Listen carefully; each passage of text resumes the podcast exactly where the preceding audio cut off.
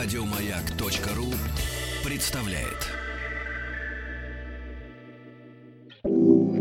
Совместный проект радиостанции «Маяк» и телеканала «Россия. Культура». Белая студия. Что читали и смотрели те, кого сегодня читаем и смотрим мы. Как эти книги и фильмы помогли им найти себя – и чем они могут помочь измениться нам. Сегодня в гостях Белой студии один из самых обаятельных, музыкальных и притом глубоких и серьезных актеров российского театра и кино. На его счету более 60 киноролей, среди которых самыми запоминающимися зрителю стали роли Константина Иванова в фильме «Мы из джаза», Сергея в картине «Год собаки», Димы Медякина в «Детях понедельника» и Лариона Герасимовича в многосерийном фильме «В круге первом». На протяжении 18 лет он был актером труппы Санкт-Петербургского малого драматического театра под руководством Льва Додина. А сейчас его можно увидеть на сцене Московского театра «Современник» в одном из самых популярных у зрителей спектаклей «С наступающим». В белой студии народный артист России Игорь Скляр. Игорь Борисович, мы начинаем с детских впечатлений, с детства. Стихи Агнии Барто про промокшего под дождем зайку вас заставляли плакать так же, как меня. Вообще, Агния Львовна, при том, что это самые трогательные детские стихи, гениальные совершенно. Но вот эта доля трагизма, которая там и Мишка, которому оторвали лапу, она во всех ее стихах присутствует. Это вот сродни сказкам Андерсона, наверное. Вот эта нота, которая... Да, добавить нечего бросила хозяйка. Я до сих пор не могу спокойно это говорить. Под дождем остался зайка. Это судьба, трагедия, война, история. Все в этом. Я помню, как лет в 12 я под одеялом рыдал от того, что я умру. Когда-нибудь умру. Сейчас я к этому отношусь спокойнее. А тогда для меня это была чудовищная трагедия, чудовищная. Я не знал, как мне дальше быть. Видимо, это артистическое начало, оно в человеке присутствует с первых лет. Наверное, оно как-то вот потом просто прорастает. А фильм «Судьба человека» про который вы сказали, что это одно из произведений, которое наибольшее на вас впечатление произвело. Вы его увидели, когда вам было сколько лет? Ну, не знаю. Это фильм, по-моему, 59 -го года. Я родился в 57-м, значит, я где-то в начале 60-х увидел. Было два фильма «Девочка ищет отца» и «Судьба человека». Когда мне не хватает, извиняюсь, собственных переживаний, я всегда вспоминаю вот эту «Понятка, ты знаешь, кто я? Я папка твой». Ой, вообще. Ну, тут, вы знаете, мы же все разные. Вот когда вы мне об этом говорите, я понимаю, что мы с вами говорим на одном языке. Значит, в вашем человеческом опыте есть примерно все то же самое, иначе бы вам было неинтересно об этом со мной говорить. Интересно всегда людям сходиться на вещах объединяющих, а не наоборот когда у меня 45 лет был инфаркт и три операции на сердце после этого. Не могу сказать, что я что-то такое меня осенило. Но я понял, что ну, смерть такая же часть бытия, как и жизнь. Но от этого еще никто не уберегся никогда. Нормально. Другое дело, что о тебе вспомнят. А ты ощущаешь, да, вот в эти моменты? Потому что вот Бродский, у которого, как известно, были серьезные проблемы с сердцем, угу. и он, в общем, и умер от этого. Он писал много о том, что человеку, у которого не больное сердце, не понять природу страха человека, у которого сердце заболевает. Когда Интересно. ты понимаешь, что тебе отказывает что-то. Но, 45 стороны, лет – это очень молодой возраст, на самом Нет, деле. Нет, это нормально. Это мужской возраст, в котором происходит э, то, что называется кризис среднего возраста. И мне доктора кардиопсихологи, есть даже такая профессия, сказали, что вам повезло в том смысле, что по статистике больше мужчин умирает от инфаркта в возрасте от 39 до 42. А вы вот проскочили этот возраст, 45 уже не так страшно. Вообще даже не думаю, что это проблема. Знаете, я вообще люблю историю. С 10 лет, наверное, мне стало интересно. Когда мы думаем, что это мы такие одни умные, это совсем ну, ерунда. Потому что логику надо разглядывать хотя бы лет там, 500, 800, 900. То есть вы к смерти относитесь как э, да, к естественной конечно. части жизни, как к какому-то ходу времени, абсолютно, которое... Абсолютно. К движению цивилизации. Ну, когда мне говорят, а когда вы хотели жить? Какое время? Я говорю, ни в какое. Вот в это. Времена не выбирают, у них живут, живут и умирают. умирают. И мне так нравится время. Я вот иногда думаю, что я родился 12 лет спустя после войны. Наша довольно трагическая по ощущениям страна с тех пор большой войны не знала. А сколько было событий. Я помню в три с половиной года, как Гагарин в космос полетел. Вы это Какое помните? это было? Да, я это помню, потому что люди кидали, что было, вот шапки какие-то, из окон не было фейерверков, а шланги просто вот выставляли из окон и поливали сверху на головы. Вот это вот восторг, непонятно чего еще тогда, но вот этот восторг, он жил, живет со мной. Вот 18 марта 2014 года я сыну своему, которому было 23, я говорю, Вась, запомни этот день. Это когда Крым стал э, опять русским, российским. Вообще я люблю как-то, я человек коллективный, наверное, в этом смысле тривиальный, может быть, пошлый для кого-то. Я вот вышел на Невский в этом году с портретом. Вы участвовали в бессмертном э, Да, полку конечно. 9 мая этого года Конечно, в Санкт-Петербурге. Да. Вот это чувство, ну, не знаю, сообщества с Родиной, я даже не знаю, с чем его можно сравнить. Для меня, во всяком случае, как я с детства это помню, мама с бабушкой приходили в Курске на кладбище, где была братская могила, потому что дед пропал без вести, и конкретно даты и, ну, место предположительно, это Сталинград, это конец 42 или начало 43 года. И они всегда плакали. Для меня 9 мая почему-то был всегда больше печальный праздник, чем э, радостный. Хотя, конечно, Это вот вы именно фотографию этого вашего дедушки, да, несли? Да, Когда которого я не видел никогда, который погиб. Как его зовут? Михаил, Михаил Карташов, капитан-танкист. И у вас остались фотографии, тем не менее, Ну, да? одна точно висит у меня на стене. Вообще, бессмертный полк. а, это какая-то новая вера такая, которая абсолютно всех объединила. Да. Это даже сравнили с каким-то крестным ходом, когда живые и В воскресшие... такая картина Репина, знаете? Крестный ход в Курской губернии. Я все время не мог понять, а потом однажды очень внимательно принялся разглядывать людей на этой картине.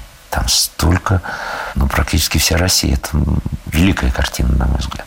Вот как раз то, что э, людей как-то объединяет, одухотворяет. И понятно, почему мы, в общем, не проиграли ни одной войны за последние там Абсолютно. И 600 вы знаете, я понимаю, что благодаря бессмертному полку мой сын, которому сейчас 4 года, благодаря вот этой новой традиции, те дети, которые совсем маленькие сейчас, и спустя 20-30 лет смогут выйти с фотографиями своих уже прадедушек, прапрадедушек. Вот мой дедушка воевал, да, тоже под Сталинградом, и мой сын сможет его фотографию нести, которого он не знал. И вот это какое-то удивительное, это то, что делает этот праздник вечным. Он будет с нами теперь всегда. И когда я вижу, как идет бессмертный полк, я понимаю, что это будет с нами всегда. Видели эти кадры вообще, когда Москву или Питер показывают? Река. Лавина, река. Мне хватает фотографии деда, которую я никогда не видел. Вашим детям будет хватать вашей памяти, ваших, я не знаю, рассказов, чувств. Не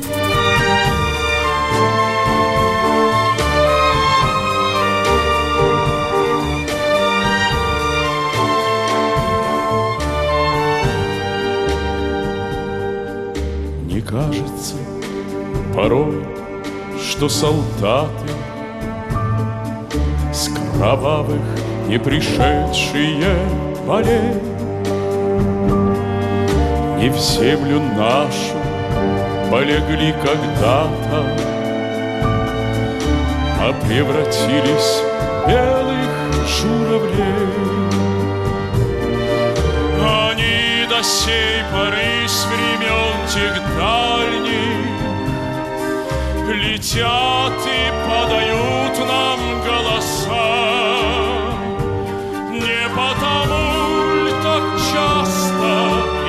печально Мы замолкаем, глядя в небеса.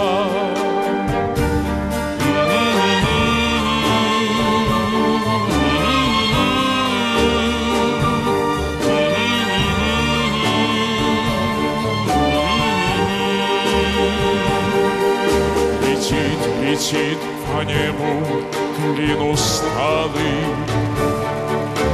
Летит в тумане на исходе дня. И в том строю есть промежуток малый.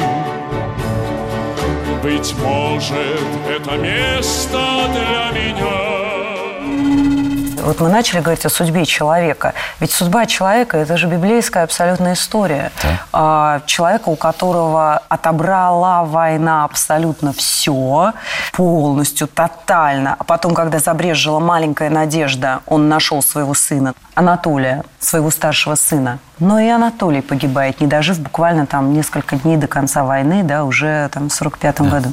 То есть полностью, тотально. И вдруг, казалось бы, в ситуации, когда полностью у человека отобрано все до конца, какой-то свет, маленький мальчишечка. То есть это какая-то такая невероятная надежда и такой свет – в том, что как бы тебе не было, потому что представить себе более страшную ситуацию, чем то, что случилось с героем картины «Судьба человека», невозможно. Даже в этой ситуации можно найти кого-то, кому ты нужен, кого-то, кто беспомощнее тебя, и ты можешь ему протянуть руку и ему дать смысл, и через этот смысл тоже как бы найти какую-то опору в жизнь. Да, все, казалось бы, сложно, а с другой стороны настолько просто, настолько очевидно – живи, радуйся. Давай жить другим, не делай другим того, чего ты не хотел, чтобы делали тебе. Больше и желать нечего. А так, солнце светит, трава растет, собаки бегают, лошади скачут, женщины смотрят, огонь горит. Очень хорошо вы говорите. Э, да, это мои четыре любимые вещи, наверное. Огонь, женщины, крепкие напитки и лошади с собаками. А театр? Это способ познания жизни, который, ну, например, история для меня не менее интересна, чем театр. Разгадывание характера, безусловно. Я играл спектакль «Похоронить меня за плинтусом». От Там имени главного мальчик. героя вы Да, от имени да? главного героя. Как это раз... как бы рассказ. Я рассказывал, взрослый человек говорит о своем детстве. И в то время у меня появился маленький пес. И вот он щенок, он ориентировался в пространстве. Мне это так точно напомнила, даже не напомнила, а просто вот иллюстрация сплошная вот этого мальчика, который между мамой, бабушкой, дедушкой, кому улыбнуться, с кем поздороваться, а с кем наоборот. Я просто смотрел на этого щенка, который приспосабливался, и он как вот есть ефрейтор, есть капитан, есть генерал, есть бог, и он между всем этим должен как-то выживать. Это безыскусно. Это никак не обусловлено какой-то игрой, изображением из себя лучше, чем ты есть. Они какие есть, такие есть. Или там конь мой. Ну, как Аристотель, знаете, он говорил, что природа ничего не делает в тщеславии. Да, замечательно. Совместный проект радиостанции «Маяк» и телеканала «Россия. Культура». Белая студия.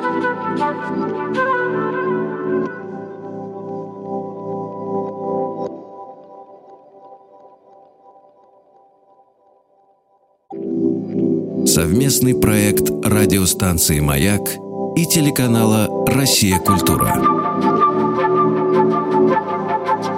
Белая студия. В белой студии народный артист России Игорь Скляр.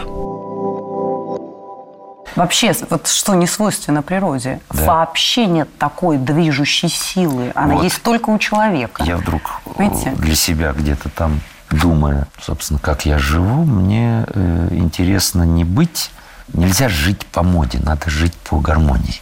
Я вот так для себя это. Мода сегодня одна, завтра другая. А гармония, она вечна.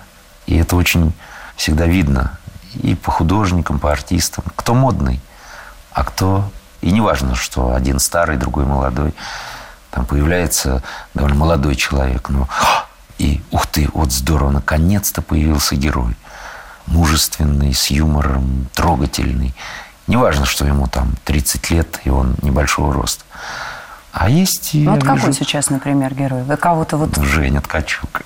Женя Ткачук я обожаю. Вот как я хорошо, тоже. что вы его тоже сказали. Но, Но он же, слушайте, а он же у вас сейчас в Питере строит конный театр. Вы знаете об этом? Ну, да, мы на лошадях очень. Да, потому что он же тоже очень любит лошадей. Конечно, это вас объединяет. Конечно. И знаете, в Тихом Доне, вот я кавалерист, я служил в полку, когда сидят на лошадях разные люди, вот я вижу, что этот парень не пожалел там времени, сил, желания. Он сидит на коне, как казак, который сидит там с трех лет. Вот Женя там очень этим выделяется. Очень, Женя очень настоящий, хороший. действительно. И мне это радостно. Небось, будешь скучать, поможет. А то как же. Ты вот женись. Женись и после узнаешь. Скучаю тебя нет, подружечки. Ну, иные бабы аж не рады, как мужей проводят. Наша Дарья без Петра толстеть начинает. Муж он не уж, а тянет крови. Тебя-то скоро обженим. Охоты нету женить. Какая-нибудь и так полюбить. Ай, приметил. А чего же не приметь? Ты вот провозь Степана. Ты со мной не заигрывай. Степану скажу, словцу. Ой, не пужай, Ксения. Это во Степана. Ой, гляди, храбрый, слеза капнет. Твое дело с девками. Пущай утирки тебе вышивают. А на меня не заглядывайся. Нарочно буду глядеть. Ну и гляди. Пусти, Гришка, не дури. Мне надо мужа сбирать. Да пусти ты, дьявол. Вон люди. Увидят, что подумают. Вот вы с Инной Михайловной Чуриковой, вы играли с ней в картине «Год собаки». Да. Замечательная абсолютно картина, которую, может быть, не увидели столько людей, сколько должно было, в силу того, что она вышла в такое время, когда как-то не очень Ну, она смотрели. получила «Серебряного Она, она медведя» получила в Берлине. «Серебряного медведя» на Берлинском кинофестивале, вы получили приз за лучшую мужскую роль на кинотавре. Но тогда не было проката в то время, вот такого, который был до того и который сейчас возвращается. Ваша потрясающая совершенно роль, где вы совершенно не изменяя себе и даже сохраняя свое вот такое обаяние, за которое вас любят в картинах «Мы из джаза», как ни странно, казалось бы. И вот Инна Михайловна, я о ней заговорила тоже, у вас потрясающее совершенно с ней партнерство в этой картине. Потому что Инна Михайловна как раз, она такая актриса, которую ты смотришь, и ты не понимаешь. Во-первых, она непредсказуема. Ты не понимаешь, что будет в следующую секунду. И у вас там тоже есть эта черта. Знаете, иногда говорят, что уголовники, вы играете как раз уголовника, что их сила в том, что они в любой момент могут совершить что-то, что Да. ты от них не ждешь. Да. Вроде нормальный человек говорит, говорит, говорит, и вдруг в нем раз, и он просто без предупреждения, без объявления войны. Вот вы с Инной Михайловной там для меня абсолютно непредсказуемы были, когда я это смотрю. Здорово. Спасибо. Я просто помню это время, и как можно было бы сказать, я работал над этой ролью. У меня разные есть знакомые, начиная от помощников президентов и кончая бомжами с Владимирской площади в Питере. Я стал наблюдать за теми людьми, которые вот то, что называется, очень много были закрыты за решеткой. Меня в середине 90-х годов за своего принимали эти люди. Причем мы снимали в Старой Ладоге, а рядом Волховстрой. А это место, которое населено то, что называется химиками. На поселении такие люди. То есть в основном у них вся родня с криминальным прошлым. И когда я приходил там в 11 вечера к ларьку за сигаретами, там была пара персонажей, которые ничего, они молчали, просто смотрели. На третий день они мне сказали, мы с тобой где были? Мне это было очень приятно. Главное там взгляд, взгляд, в котором вот то, что вы говорите, непредсказуемость. То есть этот человек может рассмеяться, может пырнуть, может ударить, а может убежать, может сподличить, а может проявить величие духа. Да. И как, в какой последствии, как это произойдет, никогда не известно. Ну, вот так мне представлялось, что Это очень точно. и такой человек, который, когда смотришь, никогда не знает, он скажет, я тебя люблю, или уходи отсюда навсегда. Я с такими сталкивался, когда было страшно, и в детстве, и потом, когда взрослый был. Это только свойство людей, которые сидели, или же это свойство характера, которое может... Не знаю, это, э, это свойство тех людей, про которых говорят, что они опасны. Вот есть даже западные артисты в хороших ролях своих, они, ну, тоже вот о чем вы говорите, это, это вот ощущение непредсказуемости, это, собственно, и есть ощущение опасности. Потому что когда ты знаешь, как будет, то ты уже готов. А если ты не знаешь, как будет, то всяко может. Вот вы говорите сейчас, я вспомнила Марлон Брандо, конечно, в Да. «Красном отце». Да, Он такой вот что он делает? Там последнее танго в Париже. Кто он? Он бандит? Не, не, непонятно кто. Но он так смотрит. И эта девушка, и, э, я бы не хотел быть на ее месте. Никогда. Или даже трамвай желания. Помните, когда он на нее смотрит, смотрит, и Да. вдруг делает так мяу. Да, да. Это так, ну, как А он кис. там ведь еще молодой совсем. Совсем это одна из Ну, талант. Большой, абсолютно первых ролей. большой талант. Совместный проект радиостанции «Маяк» и телеканала «Россия. Культура». Белая студия.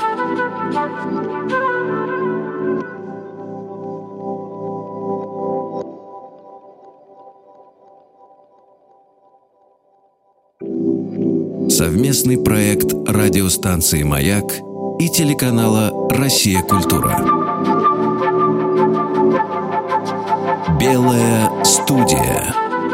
В белой студии народный артист России Игорь Скляр. Вы вообще замечательно поете, и понятно, что много об этом сказано, что могла бы быть у вас такая отдельная совершенно карьера и судьба певца, то, как вы поете и сейчас. Это невероятно современно. Вот очень многие вещи, которые были сделаны тогда, там, условно говоря, 80-е годы, сейчас смотрятся не ко времени, старомодно уже.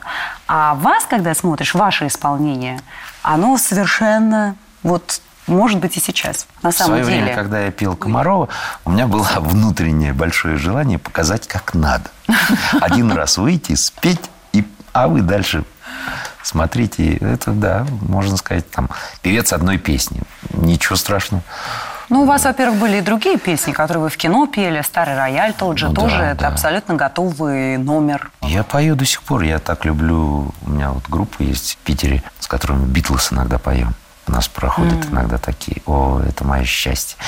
Я думаю, если бы я в 15 лет, у меня было столько текстов, музыки, настоящих битлов, которых я списывал с «Голоса Америки» русскими словами.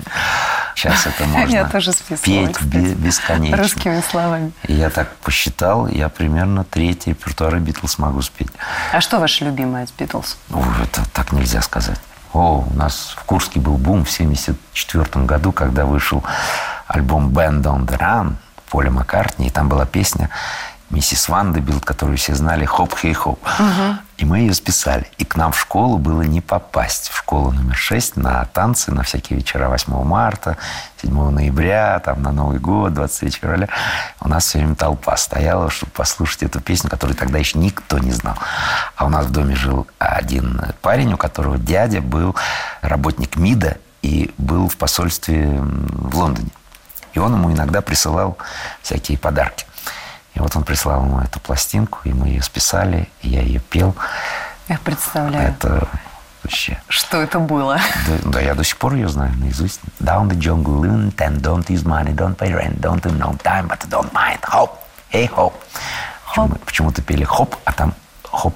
Нет, там хоп, эй, хоп. Это послушай. Хоп, эй, хоп. Класс. Да. В фильме «Год собаки» вы поете песни блатные, то, что называется, Да, да? да. И вы это тоже делаете очень здорово, потому что блатную песню на самом деле спеть сложно, особенно если ты не сидел сам, да? То есть как бы нужно проникнуть в суть того, почему вообще блатная песня, что в ней такое содержится, почему для русских людей, для людей, живущих в России, даже для тех, кто не имеет отношения. Правильно. В истории России, как у нас одна половина сидела, другая охраняла. У нас очень с этим много связано, поэтому как нет семьи, в которой кто-то не погиб во время войны, так практически почти нет семьи, в которой кто-то где-то когда-то не сидел. Это в крови, это в народе. У меня во дворе, вот где я вырос, я помню еще этих людей, иногда безногих, с гармошками, которые пели страшно жалостливые песни про соловьев, про вздохи под окном, она не дождалась и так далее, и так далее. Это нормально для нашей жизни. Ничего там удивительного нет. Ой, надо же, сидел. А, ужас какой. Да, сидел. Причем это могло коснуться любого. Когда за что? Ни за что. Милиционера обозвал. Еще раз говорю, что где-то, откуда-то это вытаскивать особенно не надо. Это в нас есть. Так же, как шум моря и свист в горах. Там еще интересно то, что в блатных песнях, и здесь, не знаю, может быть, странно, и вам покажется это параллель со спектаклем, с суперуспешным спектаклем, в котором вы сейчас спектакль с наступающим. Да. И там вот как раз этот спектакль пользуется огромным успехом. Я видела его, и я была просто потрясена. Я давно не видела такого зала, который бы так реагировал на каждую реплику. То есть вот это такое объединяющее... Это не то, что, знаете, там пьеса Чехов или что-то, что заставляет тебя, может быть, как-то думать или погружаться в какую-то философию. Но это какое-то такое общее коллективное переживание, сопереживание вот этим героям, которых мы видим. И вы задействуете там какие-то вот самые важные темы для каждого человека. Вот я могу быть, да, и рядом со мной сидит человек совершенно другими, может быть, взглядами, и другой судьбой, другой жизнью, другой работой. И мы с ним созвучны. Вот как вот мы с вами говорили про бессмертный полк. Вот есть какие-то вещи, в которых мы все, кто живет в России, едины. Это некий общий знаменатель наш. И как вот... вы все прекрасно говорите, Даша. Мне нечего возразить. Другое дело соответствовать этому. Я этого спектакля, я его очень люблю, но я каждый раз тревожусь. А смогу ли я сегодня это испытание пройти? Потому что вот то, о чем вы говорите, когда разные люди в черных Мерседесах или в желтых Шкодах. Или на метро человек на метро, приехал. или на инвалидной коляске, но их что-то объединяет. Вот схватить это и не упустить, и передать. Ой, как это интересно. Какой-то восторг вызывает у артиста на сцене, и какой позор это может вызвать, если ты этому не соответствуешь. Это вещь обоюдовость. Ну, как любое испытание. Вообще у нас не зря считается, ну, профессия я не могу это назвать, то, чем я занимаюсь. Это не работа, это какое-то... Она вообще очень стресс насыщенная, что ли. Когда ты каждый раз выходишь на сцену, ну, есть свои какие-то уловки, приспособления, как себя правильно настроить. Но если вдруг ты в середине чувствуешь, что все идет не так, хуже этих мгновений в жизни ничего нет. Так же, как наоборот, когда говорят, что такое счастье? Не аплодисменты в конце, а вот эти, как когда-то я был еще студентом, у нас был творческий вечер Сергея Юрьевича Юрского. Он сказал, вы мне можете сейчас не поверить, но я вам скажу одну вещь. Может быть, сцена – это единственное место, где я могу себе позволить быть самим собой. Я это понял, ну, не могу сказать сразу, но со временем. И это счастье, которое ни, ничего другого тебе такого принести не может. Ни водка, ни наркотики, ни ныряние там с 10-метровой вышки. Сейчас же 60 лет современнику. Да, я буквально был. отпраздновали несколько я был дней назад, на да, на да. площади Ой, Маяковского. с какими людьми. Вообще, я сам от себя обалдел, что я тут и с я тут и с Евтушенко, и здесь Марина, замечательная Ниелова, с которой это может быть, ну, там что-нибудь. Ой, дай бог, с Мариной Ниеловой. Марина Веселова гениальная да. абсолютно, великая. И тут и Галина Борисовна, с которой у нас совпадение очень во многом. У нас день разницы в дне рождения, а год один и тот же. Угу. Галина Борисовна, конечно, низкие поклоны, поздравления с юбилеем современника, потому что как это интересно бывает, что ты, ты держишь этот корабль, да, ведешь его, ведешь через самую разную да, погоду. И вот сейчас как-то вот даже на спектакле с наступающим я сидела и подумала, а вот ведь это такой спектакль, который вдруг с неожиданной стороны не знаю изначально, делалась ли на него такая вот ставка, что вот вдруг вот так вот встанет этот спектакль. Но вот сейчас, когда вы его играете с Сергеем Гармашом, это именно то, что, можно сказать, и есть современник. Когда это про каждого из нас, про каждого в зале. И это касается ровно тех вещей, которые нас волнуют, тех вопросов, которые мы себе задаем. И даже ветеран, который там появляется, опять же то, о чем мы говорили, да, да который, можно сказать, меняет даже тональность повествования. Мне там моя фраза очень нравится. Дед этот да, вообще, гармош Все, кто правду о войне могли говорить, давно на кладбище лежат. Чего вылупился-то? Чего смотрит? Ну, мы еще чего, тебя натянут, что ли, да? Я ничего даже не видел. Да я редко. 41 меня, 44 меня в новогоднюю ночь с того света вытащили из танка. а ребята сгорели. Вот они, Пашка, Рашид и Михалыч. Ну, я в их память, как со второй день рождения напиваю. Ну и на 9 мая, конечно. Батя, а героя за что? Да, по глупости. Механик-водитель у меня рожа паразитская. Нарезался в степь. Ну и от колонны мы отстали.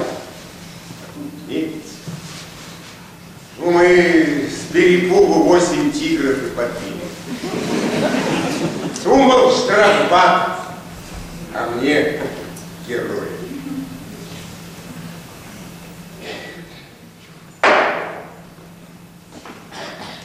А книжки, все слова эти, что меня миллионами пугать? На бумаге да на языке не страшно. А потом, знаете, сколько на войне смешно было. Любой повод находили и хохотали от души. Да, не страшно, если не ранили. Раз все. Страшно другое, ребятки что война – это самый яркий момент в твоей жизни, а дальше не жизнь, а доживание такое. Я совсем недавно пересматривала в круге первом. Это совершенно замечательная работа Глеба Анатольевича Памфилова. И ваша великолепная роль, ваш дуэт еще один с Инной Михайловной после «Года собаки». Когда я смотрела еще в прошлый раз, у меня было ощущение дилеммы, что существует дилемма, вот все-таки – вот как поступить в ситуации, в которой оказался ваш герой? Все-таки вот женщина, которая страдает, которая его просит, спаси меня, мне плохо, помоги. И у него есть шанс спасти. Но для этого нужно поступиться каким-то своим принципом и пойти на компромисс. И перед ним лицо этой женщины, великолепно вами сыгранная сцена встречи со своей женой, которую играет Инна Михайловна. И он все-таки отказывается. Мне казалось, что это дилемма. Я вдруг сейчас для себя обнаружила, что на самом деле там есть только один ответ правильный. Какой? То решение, которое он принимает.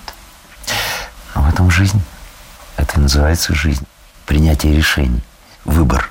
Когда у тебя на глазах происходит выбор в круге первом, в Тихом Доне, судьбе человека, в Анне Карениной. Это самое интересное. А эта дилемма для вас существует? Понимаете, это все-таки роль. В своей жизни, наверное, я... Я не знаю, как бы я сделал. Я не знаю. Мне Но... просто стало так ясно, что если ты предашь себя, то ты никого не спасешь. Правильно. Предавший раз предаст и во второй, и в третий, и в пятнадцатый. Не знаю, это вообще есть вещи виртуальные, знаете, как про Адама и Еву. Вы сможете устоять перед соблазном Неважно каким, этим, другим, четвертым. Вопрос сложный, сложный. Нету однозначных ответов. Но это и есть жизнь. Этим она и прекрасна. Совместный проект радиостанции «Маяк» и телеканала «Россия. Культура». Белая студия.